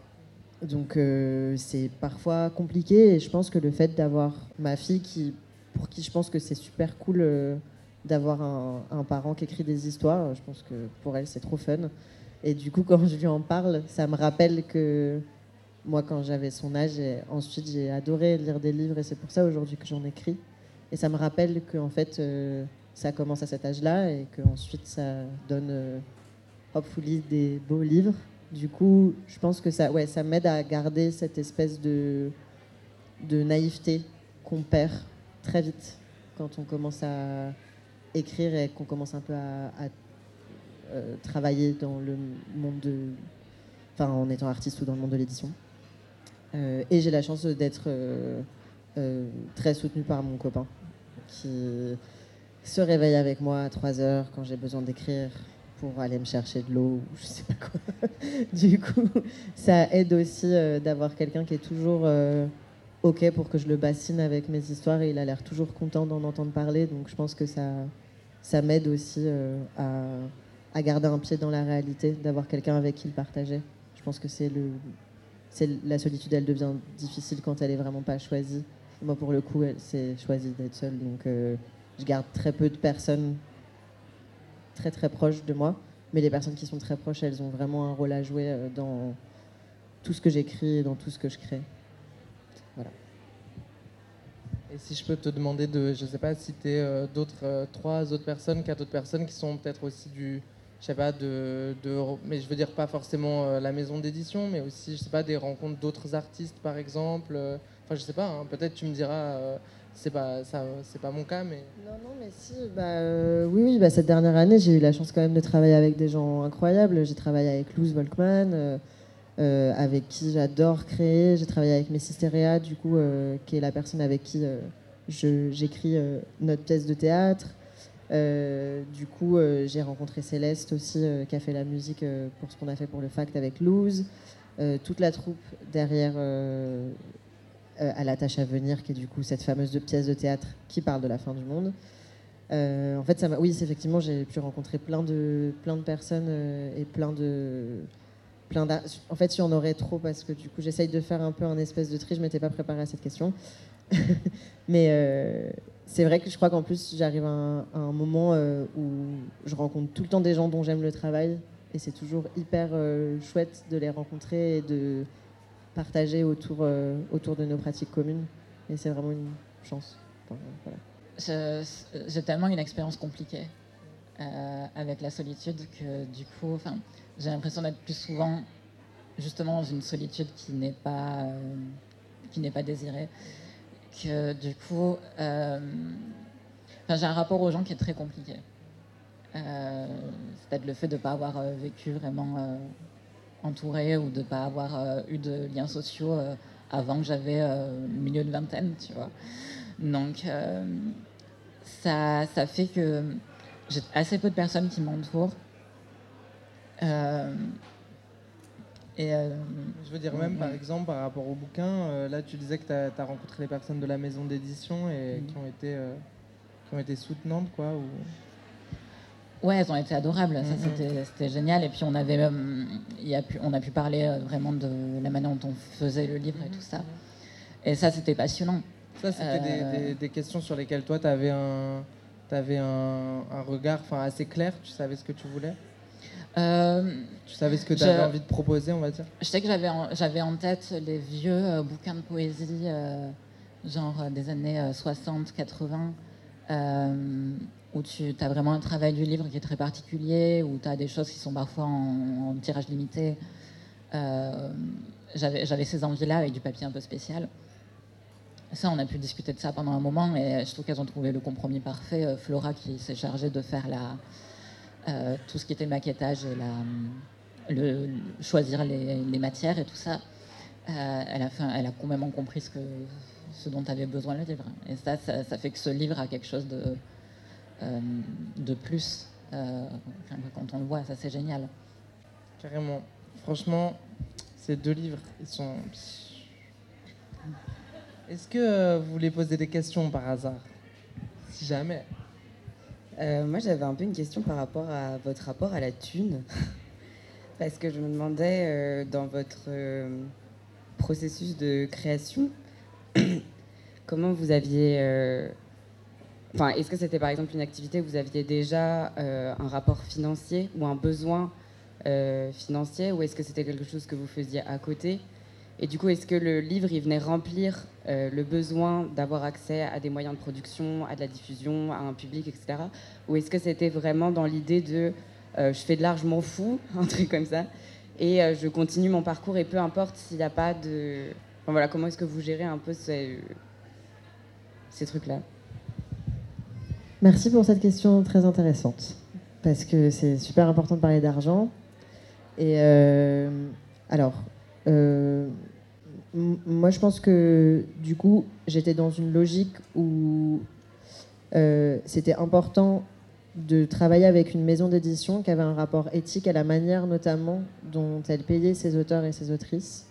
Et ça a été le cas avec Gorge Bleue, où en fait, du coup, c'est une maison qui fonctionne en payant les droits d'auteur euh, à la sortie du livre en fonction des exemplaires tirés. Alors que normalement, dans la plupart des grosses maisons, et même juste des maisons un peu classiques, on a les droits d'auteur euh, au bout d'un an après la, publication d'un livre, euh, ce qui est absolument terrible pour tous les auteurs et les autrices parce que nous ne pouvons pas en vivre. Et du coup, là, en fait, ça permettait d'avoir un rapport qui était déjà un peu plus direct à, cette histoire de finance et qui permettait aussi de ne pas oublier que, en fait, écrire un livre, c'est aussi un travail, on est payé pour ça. Voilà. Et c'est important, euh, je pense, de ne pas l'oublier même en tant qu'auteur ou autrice. Et c'est assez drôle, justement, d'avoir cette espèce de truc de. euh, je fais de l'art et je m'en fiche de me faire payer, etc. Moi, je suis assez fervent partisan de. On fait de l'art, c'est très important qu'on soit payé pour. C'est très très important. Et qu'on soit payé euh, de manière éthique, euh, qu'on ait euh, des barèmes qui s'appliquent. En fait, on est des travailleurs et des travailleuses de l'art. On n'est pas juste des. on vit pas d'amour et d'eau fraîche et de rien. du coup, effectivement, c'est des questions qui sont hyper importantes et le marché de l'art, le marché de l'art et le marché de l'édition aujourd'hui ne prend pas du tout en compte la question de la précarité des artistes et des, auteurs et des autrices. Et j'espère que ça va changer. En tout cas, euh, on doit toujours être assez alerte euh, à ça. Je t'ai perdu. T'es là. Pardon, j'essaie de rester concentrée. Euh, et ouais, et du coup, donc voilà, moi personnellement, quand ce livre est sorti, c'était.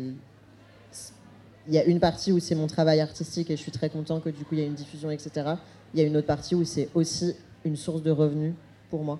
Donc voilà, les deux sont pas dissociables en fait, juste euh, ça fonctionne ensemble. J'espère que ça répond à ta question. Euh, moi, j'ai cru qu'on pouvait vivre d'amour et d'eau fraîche, euh, genre euh, pendant un temps.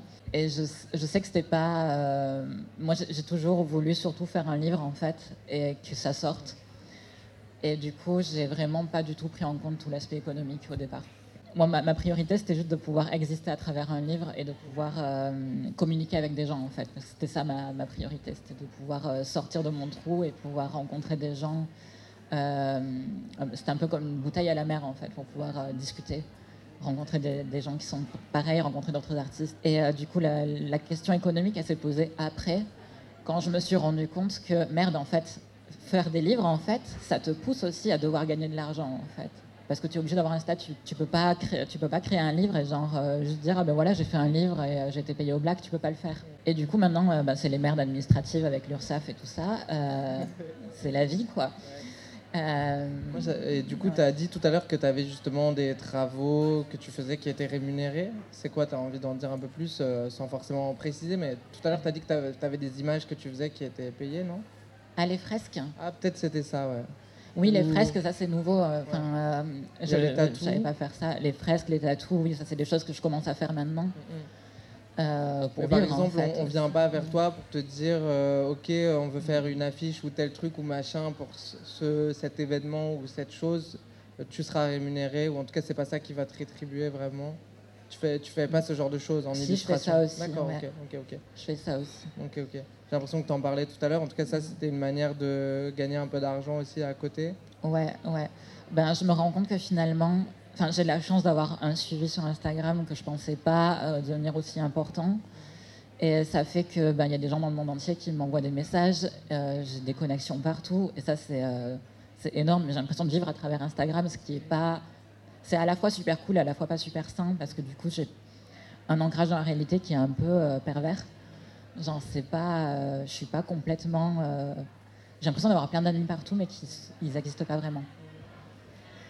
Et euh, ça, c'est très perturbant. Mais du coup, c'est des gens qui m'aident aussi à vivre. Enfin, c'est des gens qui me soutiennent financièrement aussi. Des gens qui m'achètent des dessins, qui me font des commandes. Même si actuellement, j'ai un peu mis les commandes entre parenthèses parce que ça faisait trop de travail, simplement. Mais, mais ouais, enfin, idéalement, moi, si si j'avais pu choisir, genre si euh, il pouvait y avoir de l'argent magique qui tombe du ciel, euh, genre euh, je passerais juste mon temps à, faire de l'art, mais sous toutes les formes possibles en fait, et inimaginables. Donc euh, voilà. Est-ce que quelqu'un, quelqu'une veut poser une autre question? Bah, on peut s'arrêter là. Ah, une question. Eh non, on s'arrête pas Euh, en fait, moi, c'est pour réagir à ce que tu as dit par rapport au, au fait que faire un livre, ça demande un statut. Et du coup, je, je suis un peu curieuse euh, parce que je viens de, par exemple, de m'inscrire au statut artiste-auteur. Et du coup, je me demandais si c'était ce fameux statut que, C'est- dont c'est tu bien parlais. ce statut-là, Waouh, oui. ouais, il est génial. Ouais, ouais, c'est un statut qui est, qui est vraiment. c'est un- il y a un design extra- extraordinaire. Mm. Et ça se voit que ça a été fait pour protéger les artistes.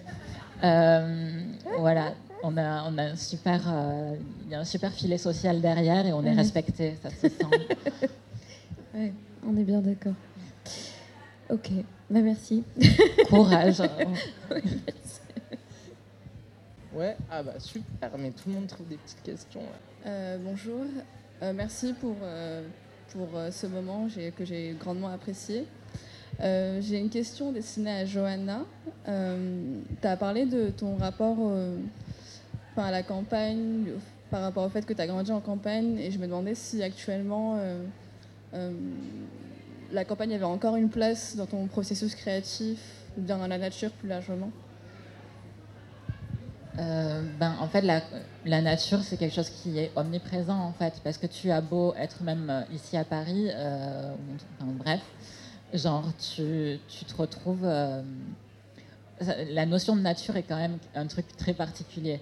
J'ai l'impression qu'on s'en rend juste mieux compte quand il n'y a pas d'autres êtres humains autour de soi, en fait. Euh, et quand je dis pas quand il n'y a pas d'autres êtres humains autour de soi, c'est-à-dire quand il n'y a pas aussi de construction humaine, en fait, en général. Et, euh, et je sais que les seules constructions qu'il y avait euh, là où j'ai grandi, c'était des ruines, en fait, de partout. Donc, les ruines, c'est des endroits qui ont été désertés, c'est des endroits qui étaient autrefois humains, et dans lesquels le non-humain reprend sa place. Euh, et au final, quand tu vis là-dedans, c'est un... Tu, perds pied. Euh, Il y a des trucs sur... euh, je sais plus où est-ce que j'avais lu ça, mais les histoires sur Robinson Crusoe qui se retrouve suffisamment isolé sur son île pour qu'il ne reconnaisse plus son reflet dans le miroir. Parce qu'il perd toute notion de, de rapport humain, en fait, d'humanité. Et euh, du coup, au lieu de voir son reflet dans le miroir et de voir un être humain dans le miroir, il voit un ensemble de chair, il voit, un rocher en quelque sorte. Euh, et ça, c'est omniprésent en fait. Le non-humain, il est, perpétuel. Et ça, j'ai beau maintenant vivre à la ville, euh, genre, je sais que le non-humain est toujours là en fait. Et ça m'influence beaucoup parce que du coup, je vois les gens comme un mélange de, euh, de choses sociales, de choses qui sont purement humaines, d'imagination humaine, euh, et ce mélange avec ce, qui est, euh, ce qui n'est pas humain. Et ça, je- j'essaye toujours de mettre ça dans mes dessins, dans mes, bandes dessinées. C'est toujours quelque chose qui. Il y a les deux faces, en fait. Le côté humain, le côté pas humain. Et, et voilà. Je ne sais pas si ça répond à ta question. S'il y a d'autres questions. Je me demandais si euh, le, le fameux syndrome de la page blanche, c'est un mythe ou ça existe vraiment et si ça vous était déjà arrivé? Je veux bien plus de détails, de contexte. Ah, bah, le syn- question. ah bah non, mais c'est-à-dire que quand vous... Est-ce que euh, De des fois vous n'avez pas d'idée ou alors vous avez l'idée euh, mais euh, la structure est trop... Enfin, vous avez l'idée, mais vous n'avez pas la fin, vous n'avez pas, le... et vous n'avez pas d'idée pour le milieu, par exemple. euh, Vous êtes coincé, en fait. Vous pouvez... Les idées, en vrai, je pense qu'on peut toujours en avoir, mais quand on passe au moment où on essaie de les mettre euh, en création, est-ce qu'il n'y a pas des, moments où, euh, en fait, vous n'avez plus le- les scènes, les... Voilà. Bah, je crois que je répondrais peut-être à, l'envers, mais que je crois que l'idée qu'on se fait que tout projet commence dans la joie et le bonheur et que ça vient tout seul est faux en fait. Du coup, euh, je crois que le, enfin, ah, peut-être pas pour ça. Moi, moi, c'est pas joyeux. En tout cas, c'est beaucoup de tout, ne commence pas par un moment où tu es coincé, mais moi, le moment où je suis coincé, il est présent tout le temps dans tous mes projets. Il y a toujours un moment où je me retrouve coincé. Euh, parce que, et j'arrive pas à avancer, etc. Et je pense que en fait, c'est le moment où tu dois level up, quoi. Genre, euh, il y a un truc où tu dois, tu dois débloquer quelque chose qui va faire que ton projet, il va être mieux et tu vas pouvoir accéder à des choses. Si tu te fais violence à un moment donné, et donc du coup, tu dois creuser plus profondément, plus profondément, tu vois. Et du coup, pour moi, cette histoire de, de- d'être coincé, en tout cas, ça arrive systématiquement. Et, et je pense pas que ce soit un mythe. euh, effectivement, il y, a un vrai syndrome de la page blanche. euh, mais ça m'est jamais arrivé d'être vraiment. euh, à, à pas, à pas pouvoir écrire un mot, quoi. Vraiment, je pense que c'est plus pernicieux que ça. C'est des zones où tout d'un coup, euh, les mots te manquent et ils s'embrouillent un peu et tu as du mal à créer des images peut-être. Mais voilà, mais pour moi c'est des, des moments comme des... Enfin c'est un moment de création parmi tant d'autres et il fait partie intégrante du processus. euh, Et voilà, faut l'accepter aussi, je crois. Et est-ce que tu as un exemple là, par exemple, euh, pour ce bouquin ou pour autre chose aussi, de comment, comment tu parles d'un truc qui, qui, bloque, qui bloque, et puis à un moment tu level up C'est quoi ce. Est-ce que tu as, un- exemple de ce moment Qu'est-ce qui se débloque Qu'est-ce qui se passe? Est-ce que tu sors de chez toi? Est-ce que c'est quelque chose? Est-ce que c'est ce que tu es en train d'écrire? En fait, c'est du son qui te. Voilà. En ce moment, je suis archi bloquée dans tous mes projets, donc c'est compliqué d'en parler. Et je pense que tout bloque au même endroit et il y a un moment donné où ça va se débloquer. Mais, euh, Je pense que généralement, en fait, c'est des blocages dans ma perception du monde où j'arrive à un peu un. J'ai un axe de travail et, et ça bloque parce qu'il faut juste que je change d'angle en fait. Et souvent, je suis tellement dans mon tunnel de taf que j'arrive pas à juste euh, regarder autrement les choses. Et en fait, il suffit parfois de pas grand chose, juste de changer d'approche pour que du coup ça se refluidifie. Et là, en ce moment, je pense que je suis bloquée dans tous mes projets parce que j'arrive pas à, j'arrive pas à savoir sur quel angle me tourner. C'est très confus, je suis désolée, mais c'est ma tête en ce moment, elle est très confuse. Donc voilà. Et sinon, euh, plus, par exemple, plus, euh, euh, factuellement, j'ai arrêté là un projet de, de livre que j'avais depuis deux ans. Et j'étais du coup à- aux trois quarts, je pense. Et en fait, j'étais complètement bloquée et j'arrivais pas à comprendre pourquoi. Et en fait, la réalité de la chose, c'est que je prenais aucun plaisir à ce que j'écrivais. Parfois, c'est aussi simple que ça, en fait. Tu es bloqué parce que tu as eu une bonne idée et du coup, tu as commencé à l'exploiter. Mais en fait, l'idée, elle n'est pas suffisamment bonne pour t'apporter de la joie ou, ou de l'énergie sur le long terme. Et voilà, moi, ça m'est arrivé, j'ai mis deux ans à m'en rendre compte. Donc parfois, ça peut mettre du temps aussi. Mais on m'a appris très tôt que c'était pas grave d'abandonner des projets. Du coup, bah, t'abandonnes et tu passes à autre chose. Toi, Johanna, tu as envie de répondre là sur euh, ce truc de la page blanche, euh, le blocage, euh, le déblocage? Je crois qu'au final, ça rejoint un peu ce que tu disais sur euh, avoir une bonne idée, ou une mauvaise, enfin pas une mauvaise idée, mais genre une idée qui ne va pas te porter suffisamment loin. Euh, je crois qu'il y, a- ça qui rentre vachement en jeu. Et, euh, aussi dans mon cas, c'est une question de... Je vois moins les choses en tant que syndrome de la page blanche que plutôt en termes d'épuisement et de force. Je sais qu'il y a des moments où je suis juste épuisée en fait. Et euh, euh, j'a- j'arrive sur ma page et euh, il y a des jours où je suis pas inspirée et je peux travailler. J'ai aucune inspiration, je sais pas ce que je veux faire, mais j'ai tellement d'automatisme et j'ai tellement un langage graphique qui est qui est devenu inconscient que du coup, généralement, quand j'ai plus d'idées, ce que je fais, c'est que je sors juste la page blanche et je commence à dessiner des choses parce que ça me parle en fait et que le dessin me parle avant que moi j'ai mis une idée dedans. Et l'idée, je la trouve après. Euh, ça, c'est l'avantage du dessin, j'ai l'impression. Mais il y a cette autre chose, il y a, ce moment d'épuisement où là, c'est quand j'ai encore de la force, je peux faire ça. Mais quand je suis à un moment d'épuisement total, en fait, ben, dans ces cas-là, j'ai beau essayer de faire quoi que ce soit, même tracer une ligne, ça ne fonctionne pas. Et, euh, ça, c'est vraiment une question euh, de, ton corps, en fait, qui te dit stop. Donc, pour moi, il n'y a pas vraiment de syndrome de la page blanche, plutôt un, un syndrome du corps qui a besoin de se reposer. Voilà. Et hum, toi, là, tu parles du coup des dessins comme ça qui. euh, tu peux un peu te laisser euh, guider par le dessin. Toi, tu as, expérimenté aussi un peu des formes d'écriture automatique sur ce livre où je me trompe? Euh, oui, un petit peu, ouais. C'est un truc que j'ai. Effectivement, je suis assez d'accord avec, euh, avec Johanna et je plus sois cette idée que faut reconnaître quand c'est une fatigue physique aussi. Que parfois, en fait, tu t'échines sur un, dessin, une photo, un texte et en fait, c'est juste que tu es fatigué, il faut juste que tu ailles dormir. Ou que tu manges un truc, enfin, y a ça aussi, c'est qu'il y a vraiment des trucs physiques et au bout d'un moment, tu t'es tellement omnubilé par le fait d'avancer que tu te rends pas compte que tu es aussi un corps et qu'en fait euh, ta tête elle peut pas fonctionner si ton corps il est pas juste euh, qu'il n'a pas eu euh, ce dont il avait besoin ce qui est différent pour tout le monde et oui du coup euh, effectivement j'avais expérimenté un peu de l'écriture automatique Euh, je trouve que c'est un bon moyen effectivement quand t'as pas d'idée de juste écrire de manière automatique ou euh, ou de moi je, je regarde beaucoup le dictionnaire voilà c'est un c'est un tips que je faisais déjà plus jeune.